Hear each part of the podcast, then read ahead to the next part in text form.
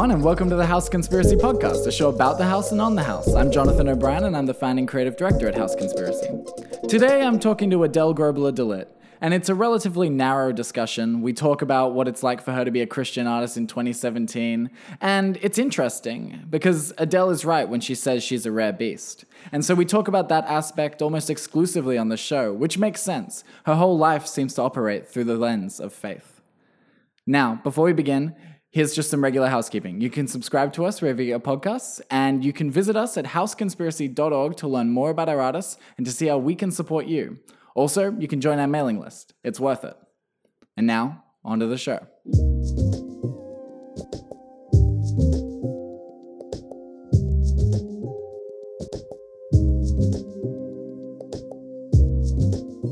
As I write this introduction, Adele is in her studio with a gas mask on, which has me wondering should I have a gas mask on? No, she tells me, but there are fumes. Turpentine and linseed oil, she says, can cause nerve damage after prolonged exposure. It happened to a teacher of hers. Adele is looking after herself now, and this is part of it. But she's still not afraid to make a mess. The floor of Studio One is covered in discarded magazines, scrunched up paper towels, and half stacked piles of books. In the middle of the room is Adele's work desk, where the painting, cutting, and planning magic happens. On the walls around the studio where the master Dell addresses me, there are cutouts from magazines, strange objects, little pastiches, accompanying selected pieces of scripture, all of which reference or include lions. Adele reads one of them on this podcast, and so now I'll hand over to her. Here's Adele Grobler DeLitt.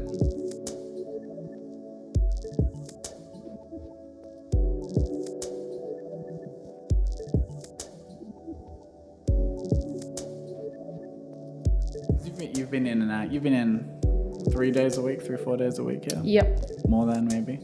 Um, I was here pretty much full day Friday, Saturday, and Sunday. So Yeah, lovely. yeah, like eight hours both all three of those days. So it's been pretty good. Mostly doing collage stuff or Um, well, I I just uh, did that on the first couple of days. Um, uh, and as I was like, oh, I can't do any more collage. I need a break. Then I'd start painting, do a couple of studies, and I just finished the last collage this morning. Actually, I still need to do one more. So yeah, it's kind of like I've got a few things on the go, rather than focusing on one thing. And is it all part of the one body of work that you're Yeah, working on for yeah. here? So I'm making the collages and then I paint them. So yeah, I So you make you make the collages and then as in you paint over the collages or No, you expand make- the collages to a larger Yes, I make a painting of the assembled collage. So, Mm-hmm. yeah. and is that similar to the work you've done in the past? I have done that in the past. It's probably been a good year and a half since I've worked with collage. Um, so, it's been a while. So, but I, I find it is useful for this experiment. So, yeah. And what is the experiment you're undertaking here at House Conspiracy? So at the moment, I'm referencing scripture, um, and I it's come to my attention in the beginning of the year how little I knew what was actually written in the Bible, and as I've um, really taken it uh, upon myself to, I guess, have an understanding of what is in there, I've also noticed how how little other people know of what is actually in the Bible, and if they do have some sort of an idea uh, often that scripture is taken out of context. So we'll reference a part of scripture without actually knowing who it was written for, um, when it was written, who it was written by, what was the, the cultural context of it. And then uh, I guess it gets warped and taken out of context. So that's my starting point. Um, yeah, and I'm hoping to highlight that that when you completely warp it and take it out of context, it doesn't make sense. You need to be, I guess, somewhat take some sort of responsibility on how you how you read stuff and embed to- yourself in the context. yeah, so uh, by, uh, I guess, uh, juxtaposing them against something that has absolutely no relationship to it, I want to see what that looks like if you take a specific scripture and you put it next to a bowl of tomatoes. There's, it's completely out of out of context, and it changes the whole entire message and idea of it. So, So Yeah. it's almost first and foremost uh, an educative sort of uh, yes, experiment. yeah, yes, and it's something that that started with me. I realized how little I knew. And it started with one scripture that I read in January, and I was like, I didn't even know that was in the, the Bible. That What makes was the scripture? it was uh, 2 Samuel 23, verse 20, which says, um, On a snowy day, he chased a lion down into a pit and killed it. And I was like, wow. Yeah, there's a lot. There's a lot of really beautiful um, work in the Bible, and obviously, as a contemporary Christian artist, you're sort of engaged with that. In your application to House Conspiracy, you described being a contemporary Christian artist as problematic, and I wanted to know what, what you what you meant by that. What do you mean by it's problematic to be? Because um, I've often come up against, um, I guess people have a preconceived idea about what a Christian is, and that comes down to lack of education and understanding of what it actually means. And I guess if you pinpoint the root of that is to actually not know what the Bible says. So I've come up against um, some harsh uh, criticism, uh, even alienation, and that sort of stuff. Um, when I when I tell people I'm a Christian pa- painter, they expect me to be painting Stills of Jesus. yes, yes, on a cross, and I don't know, writing Jesus, I love you, or which is all true, but you know, I'm I, I'm I guess somewhat trying to break that stereotype as well that it's not what the idea that people have. Um, and and I and I think I can do that because I had that idea as well before I was a Christian. So I'm first and foremost very guilty of that uh, uh, on that bandwagon of being uneducated and actually not knowing what this stuff means. So And your work is very contemporary. It's sort of very text heavy painting, obviously, and we'll talk about this later. A lot of hermeneutics. Um, what was your art like before you were a Christian? Um, before I was a Christian, I um, made a lot of, I guess, figurative art. My identity was completely wrapped in art. Um, I don't think I, uh, I, I was able to see myself as a person if I wasn't a painter, if I wasn't an artist. So I, um, at all cost, I think wanted to be commercially successful. So I think I was driven with whatever that uh, entailed. So um, yeah, it was it was very much to do with my identity, um, uh, with depression, um, stuff like that. So it was really kind of wrapped up in in all of that. And your work is still largely wrapped up in your identity and depression and mental illness stuff, but with a new angle now. What's different? It's coming from victory, not. It's, it's not it's running from victory not towards it so i have been victorious in this so it's almost like in hindsight kind of from that angle um, you know i i used to be very very suicidal uh, before i um, started making this work and before I, I became a christian i was actually going to commit suicide so to look at that past now to make work about that it's it's completely from a different angle so yeah i don't know if that makes sense yeah Yeah, no, no, it does. So, so it's almost it's. Do you, would you see perhaps in a in a retrospective of your your life's work in your twenty something years, which obviously you won't have a retrospective yet. Is is there a logical continuity between between your work sort of pre faith and your work now, or is it sort of like a major flip? Um, no, I think it's a major flip. Yeah, it's it's a completely major flip because uh, specifically when you have I keep identity in mind, I did not know who what my ID was. I um, where now I, I know what my identity is. I have my real identity now, and that is first and foremost in Christ. Before that, I had a fake ID. I had a fake ID and a somewhat expired ID. So yeah, that's it's it's completely on the flip side of that. So yeah. Yeah, right. Okay, so so so it is like sort of a complete evolution, and now sort of that, as you said, you're you're coming at it sort of in response to your own and other people's ignorance towards text. Does that make sort of the hermeneutics of the creative process that you're going through? Does it make it quite quite an academic um, structural process in terms of how you're creating your work now? Um, yes, in some in, in some ways, yes. Um, it's still very um, uh, spontaneous, um, but I do have to be a bit more responsible with what I what I put on there. I have to do my research as well. So I, it it does.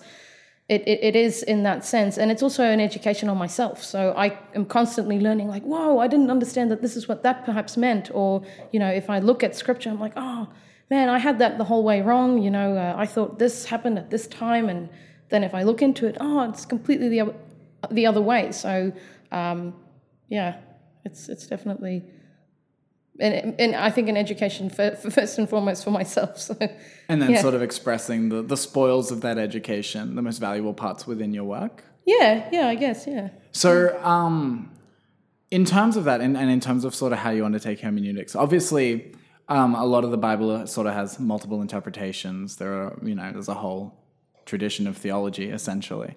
Um, how do you, how do you know when you've when you've sort of centered upon the right or the mo- the most valid to you in interpretation? Is it is it about seeking objective truth, or is it about sort of seeking the, the version of it which resonates best with you?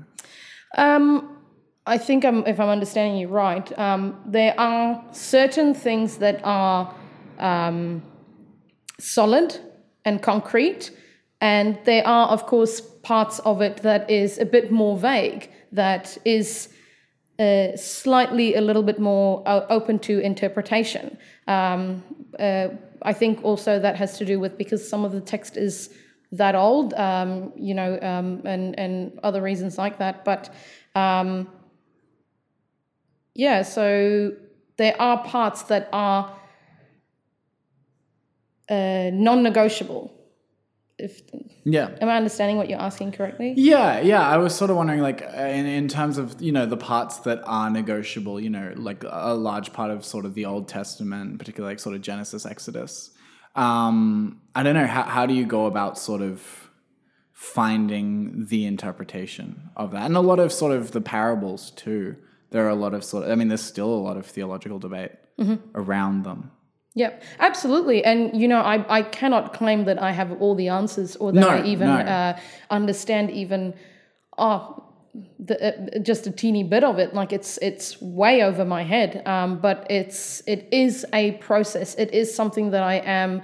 Um, uh, uh, submissive in that I can learn in this still. I am still learning. I don't have all the answers, but um, what I would do is I would look at the historical content of it, uh, who it was written, you know, towards, who it was written by, what was happening at that time period. And there's so many, you know, we live in in, in such a, a, a a great culture today, especially in Australia, that there's so many resources. There's so many scholarly things written on this, you know. So the the options are there to to read further, and you know, um, for myself as well, I obviously meditate on this. I meditate into it. I get really immersed in this. I'm I'm in it, you know, and yeah, Yeah. Okay. So so so it's a long process, is uh, that you're undertaking. It it is, um, but it's not a um a straining process. It's not by str- a straining process by any means. Um, some parts I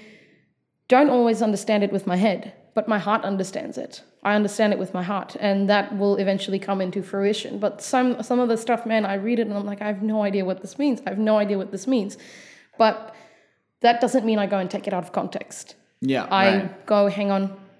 It's okay to not, not know what something means, but then I, I try and take the responsibility on myself. If someone was to ask me, hey, what does this mean? If I don't know, You let me know. let me check let me check into it rather than just going, it means this and this and this, or tweaking it to suit my lifestyle. which yeah is is often something that sort of a lot of the more zealous pastors out there sometimes can be a little bit guilty of I guess, yep, they can be, yep. um so in, in your application also you sort of uh, you sort of mentioned um political correctness and sort of whatnot is it is it difficult sort of to be a, a christian artist particularly within an art scene that is sort of homogeneously left-wing sort of anti-religious almost Um, yes, it can be, and, and that's exactly what I what I meant when I also said it can be problematic. Um, I often come up against um, heavy criticism, but you know, I How is that criticism framed? Or what is it? Uh, what do you mean? Like, what's the criticism you come up against? Um, uh, I'm uh, at at point at, at times I've I've not been even able to express why I see something a different a different way. Just the fact that I see it the different way, it's like well now the cord's chopped. Like we can't we we can't even enter into a discussion about it um, just because you sit on the other side of of the fence on some stuff. So and I think that that is that can be challenging, but. Um, it's also encouraging, I think, because you know the, the, there needs to be more conversations that happen, and um, just because someone thinks different to me, um, that doesn't mean I can, I guess, bulldoze them with my opinion. It's you know, let's let's find out. Well, why do you think that way? Why do why do I think this way? So let's have a let's have a chat. So yes, in a in a, uh, a society where uh, you know being a Christian is, I guess, the swimming upstream um, in the art scene, um, it can definitely be uh, difficult and problematic. But at least it's something different. Yeah. Um. So in in terms of that sort of sense of um, swimming upstream, do you find um do you find that there are many contexts for the for the display of Christian work? And actually, actually, I want I want to backtrack. I want to backtrack. I did have another question. It just sort of slipped my mind. Um, and that question was sort of, what is where is the line sort of between like, because I think everyone, especially sort of in in the current era, is sort of trying to figure this out. Where is that line between sort of quote unquote bulldozing someone with your opinions and respectful debate? How do you, how do you negotiate that? Um, so, I guess from a Christian perspective, um, that I think that the, the amazing thing about grace, you know, and, and I have been given so much grace on my life, it's not even funny, is I'm so fortunate and blessed in that sense that I came from a very different background. So that gives me a lot of hindsight into why someone might think this way because I used to think that way what as well. Was, so what it, was that background? so you know, I, I wasn't a Christian my whole life. I became a Christian a year and a half ago. I wanted absolutely nothing to do with God, the church, whatever. You know, if someone was like so much as saying any of that, I would get really angry. I was very depressed. I was suicidal. I hated my life. I just had no purpose. And, you know, so not saying that um, people who aren't Christian, that's what they have. Like, No, th- no, that's, no, that's no, not no. the case. It's- but it's- I, I have come across people who might be like that and who might not be like that. But it's not up to me to go, hey, you're wrong or how you think is wrong. Like, okay, if, if you think that way and, you know, even after what I have said, you still choose to think that way, that's totally cool. Like, you know, who am I to say to you, you can't think that way? That's, So what what sort of opinions of yours sort of shifted when you became Christian? Like how drastic was the shift? Um, the the shift was really drastic in that I thought that I, um, you know, when I started to when the when the ball sort of started rolling a bit, you know, I was heavily under the impression that um, I there was no salvation for me, not from God, not from call it whatever you wish. There was no salvation for me. I had made too big of a, mess of my life, and there was nothing that could clean up the mess that I made. There was no hope. And that is um, also something that comes down to not being educated in what the word actually says. You know, I was I was heavily under the impression as well that if I could get um, baptized by water, that that would give me a clean slate. You know, like no one needs to know what happened, what my life was like, all that stuff. That would just be a new beginning, and that's actually not the case. So that was a, a huge breakthrough for me to understand that you know that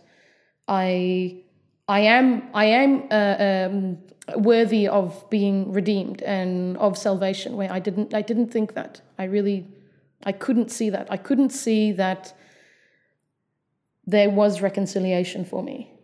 And a baptism is is less of a clean slate and more of a pact, right? More of a promise. It's more of a. It's actually just a, a public declaration of that I identify what Jesus did on the cross for me. That He um, died for my sins, and three days later he was resurrected so that I can have a relationship with him today. And it's a public declaration of I, I identify with that rather than what my idea was that something happens and then I come up and then woo new mm-hmm. slate and that's that's not the case. So I was desperately wanting to be baptized, but the penny hadn't actually dropped. I just wanted like can someone just give me a clean slate, please? Like And I so if, ba- if, if baptism wasn't the thing that ticked you over, what what was? Like what was the moment maybe? I don't think that there was one specific moment there. Well, there, there was. There was there was a few moments that built up to it. But I went on this thing that through our church, you know, which I'm a member of now, um, they have this thing called Victory Weekend. And it's where the women in the church get together, uh, pray together. We have a few speakers and they speak on specific topics. Um, and I keep a journal, um, which I do till this day. Uh, I keep a journal on, you know, pretty much every day. And I said to God, whether I really believed all this stuff at this point or not. I was starting to think, okay, maybe there is a God, maybe there is a Jesus that did die for me, and all of this stuff is maybe real.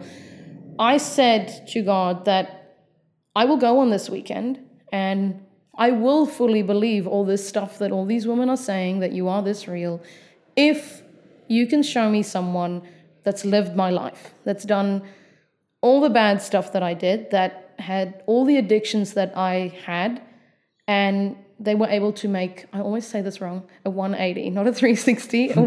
they were able to have a 180. Mm-hmm. And, you know, up until that point, I was still apprehensive. I was still a bit like, you know, because I'd been to that crossroad a few times in my life before. And, you know, The crossroad towards Of- Christianity or? Yes like oh, maybe i should you know i should go to church but see it was always based on what i can do like how good of a person what do i do you know and you, you'll burn out. It's it's not because it's not truth either. It's not biblical all this works you know oh be a good person all that stuff because i'm fallible right? I'm going to disappoint people and people are going to disappoint me. But um yeah and then when i was at this victory weekend um some chick got up and she started speaking and she shared her testimony which was my testimony, which was my life story. And I just started weeping, like literally the ugly sobbing that you get. And I was like, I realized then that this is the crossroad now. It's, you know, I've, I've, you know, I guess you could some way lightly say that God came to the party and I said that I need to see someone who has walked a mile or 50 miles in my shoes. And I saw that. So I could either go back to living life the way that I used to and still not believe or mm-hmm. whatever. Or I could go, fine, you've you know, you've delivered. So I and th- that deliverance was so huge and it was such a breakthrough that and that's the same day I got baptized. And things have never been the same since since then. So and that was in March of last year. yes, March 2016. Have you found yourself sort of a, a more prolific artist since then? What do you mean? Like Like like making more work, sort of larger amount of excitement. Did that sort of shift? or? Um, my purpose shifted. My purpose shifted that um, I will, I have to share this. I can't keep quiet about what has the transformation that's happened in my life. And people have seen it. People who have known me before I was a Christian have seen the transformation. I couldn't go back. You know, when something like that happens, when you experience such a huge encounter with God, like you're flawed.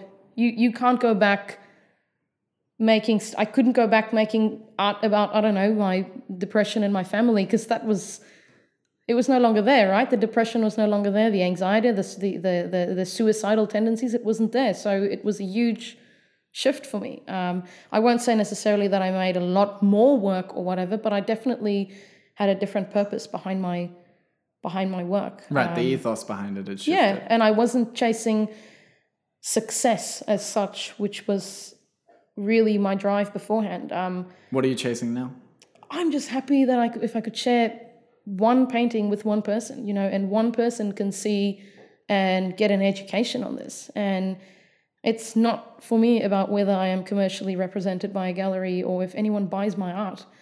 I, I, really don't care about that. If someone really wants to buy my stuff, that's great. But you know, they can also have it for free if they want, because the gospel's free, right? So um, I I kind of keep that in mind, and um, I just want to keep making, and for as many people to see this, to at least have the option of hearing this, right? Because if I'm saying that this thing transformed my life as much as I'm saying it did, I have to share that with someone. Because if it really transformed me as much as I say that I did, I'd be that it did, then I'd be doing them an injustice if I don't share that. And they can choose then whether they believe it or not. That's that's that's totally up to them. But it's my responsibility to at least share that. Um, do what what uh not sect? What denomination of Christianity do you belong to? So our church is what is, I guess, called a non-denominational church. So, but if you look at church history, um, I guess you could trace it back to um, after the Reformation. Um, you know, uh, so I guess technically speaking, you would say back history would be Baptist or Pentecostal or something like that. So, yeah, I'm not too clued up on Yeah, the. but so with quite with quite a focus on sort of testimony. Yes, within the church? testimony. Uh, yes, we share a lot of testimony in the church, but the, the, the focus is the cross. Yes, and yeah, of course. Jesus, where a lot of other churches, it might not be the cross or whatever, which is really the story of the Bible, right? The, the headline is Jesus died on the cross. If you remove Jesus and the cross, You're left sort of with the Hebrew scriptures. yes, you be, you're left with religion. Yeah. Well, you're left with yeah Judaism, I guess. Yeah, so if you leave that out, and it's kind of the the tagline of the story, right? Yeah, totally. It's, it's the it's the core turning point. It's- Yes. Yeah, it's it's what makes it it. So, um, as you sort of work on these collages and then painting these collages at House Conspiracy, what's what's lined up next for Adele Grobler DeLitt? So I I don't know. I guess just uh, have people see this. Um, you know, it, it actually I, I'd had this idea for a long time, and I was coming into this house. I was like, I don't know if I should. Is it time now to do that? You know, to look at that. You know, and the first day that I was here, I just spent the day actually looking at what is in the house and what sort of stuff is here. And I actually found this this book here, which is called um, New Writing or whatever, an anthology edited Yeah. by someone. Um, and I just flicked through it, and I came upon this story here called "The Honeymoon Disease" by Matt Thorne, and it's a bunch of short stories in this book. You've probably read this book. I have not read it, but But I here. flicked through it and I was just like looking for anything to give me inspiration while I was in this house here. And I read a little bit of the story. And it was actually talking about Christ and saying Christ is risen, all this stuff. You know, we're in church and we're praying and stuff. And I was like, huh, okay, it's a Christian story. And as much as I then, I, I- tried to like scroll through the rest of it and I was like, I, I don't get the vibe of the story. And I actually sat down and I read the entire story that afternoon. And it's actually not a Christian story. But that's the whole point of this that I couldn't make an assessment or a judgment call on what that story is Until by read just the reading that wee bit because it's taking it out of context, right? I saw what I wanted to see. I saw Christ. I was like, oh, it's a Christian story, blah, blah, blah. So that's, I guess, the aim of this is to highlight that, you know, it has to be in context. So what's next? I I mean I have a pretty big book to work through, right? There's a lot of scriptures. there's a lot of scripture. Are you working through the whole the whole book? No, I'm working through specific scriptures that has the word lion in it. Um, because that first scripture was about lion, and I'm reading a book called Chase the Lion, and I was like, oh, I don't think that's a coincidence. So I'm going with scriptures that I've pulled out, and there's so many with lion, but I've chosen 10 that some are a bit ambiguous, some are not so ambiguous. Um, yeah, so I'm focusing on that at the moment, but I don't know what's next. I don't know. I'm totally open to whatevs, you know. Yeah, it's exciting. There are there are a lot of lions in the Bible. There's David and the lion's den. I know. Um, yeah, trying to think of the other stuff with lions. There's And- tons of lions. Ro- The Romans loved lions. and also the lion um, has a different, I guess, um, is a different metaphor at different parts in the Bible. So that's that's something to keep in mind as well. It's not, but see, if you don't look at it in context, you might associate it with one or the other. So And Aslan, of course, in Lion Witch and the Wardrobe, is a metaphor for God, and he's a lion. yes, in C.S. Lewis's book, yep. Yeah.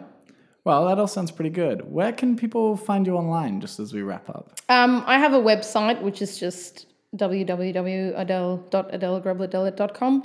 Um, I have an Instagram page and a Facebook page. So Wonderful. They're like Yeah. Adele Grobler art, Adele Grobler DeLitt art. yeah, Yeah. yeah. So hmm. Wonderful. Well, thank you very much for sitting down and talking with me. thank you.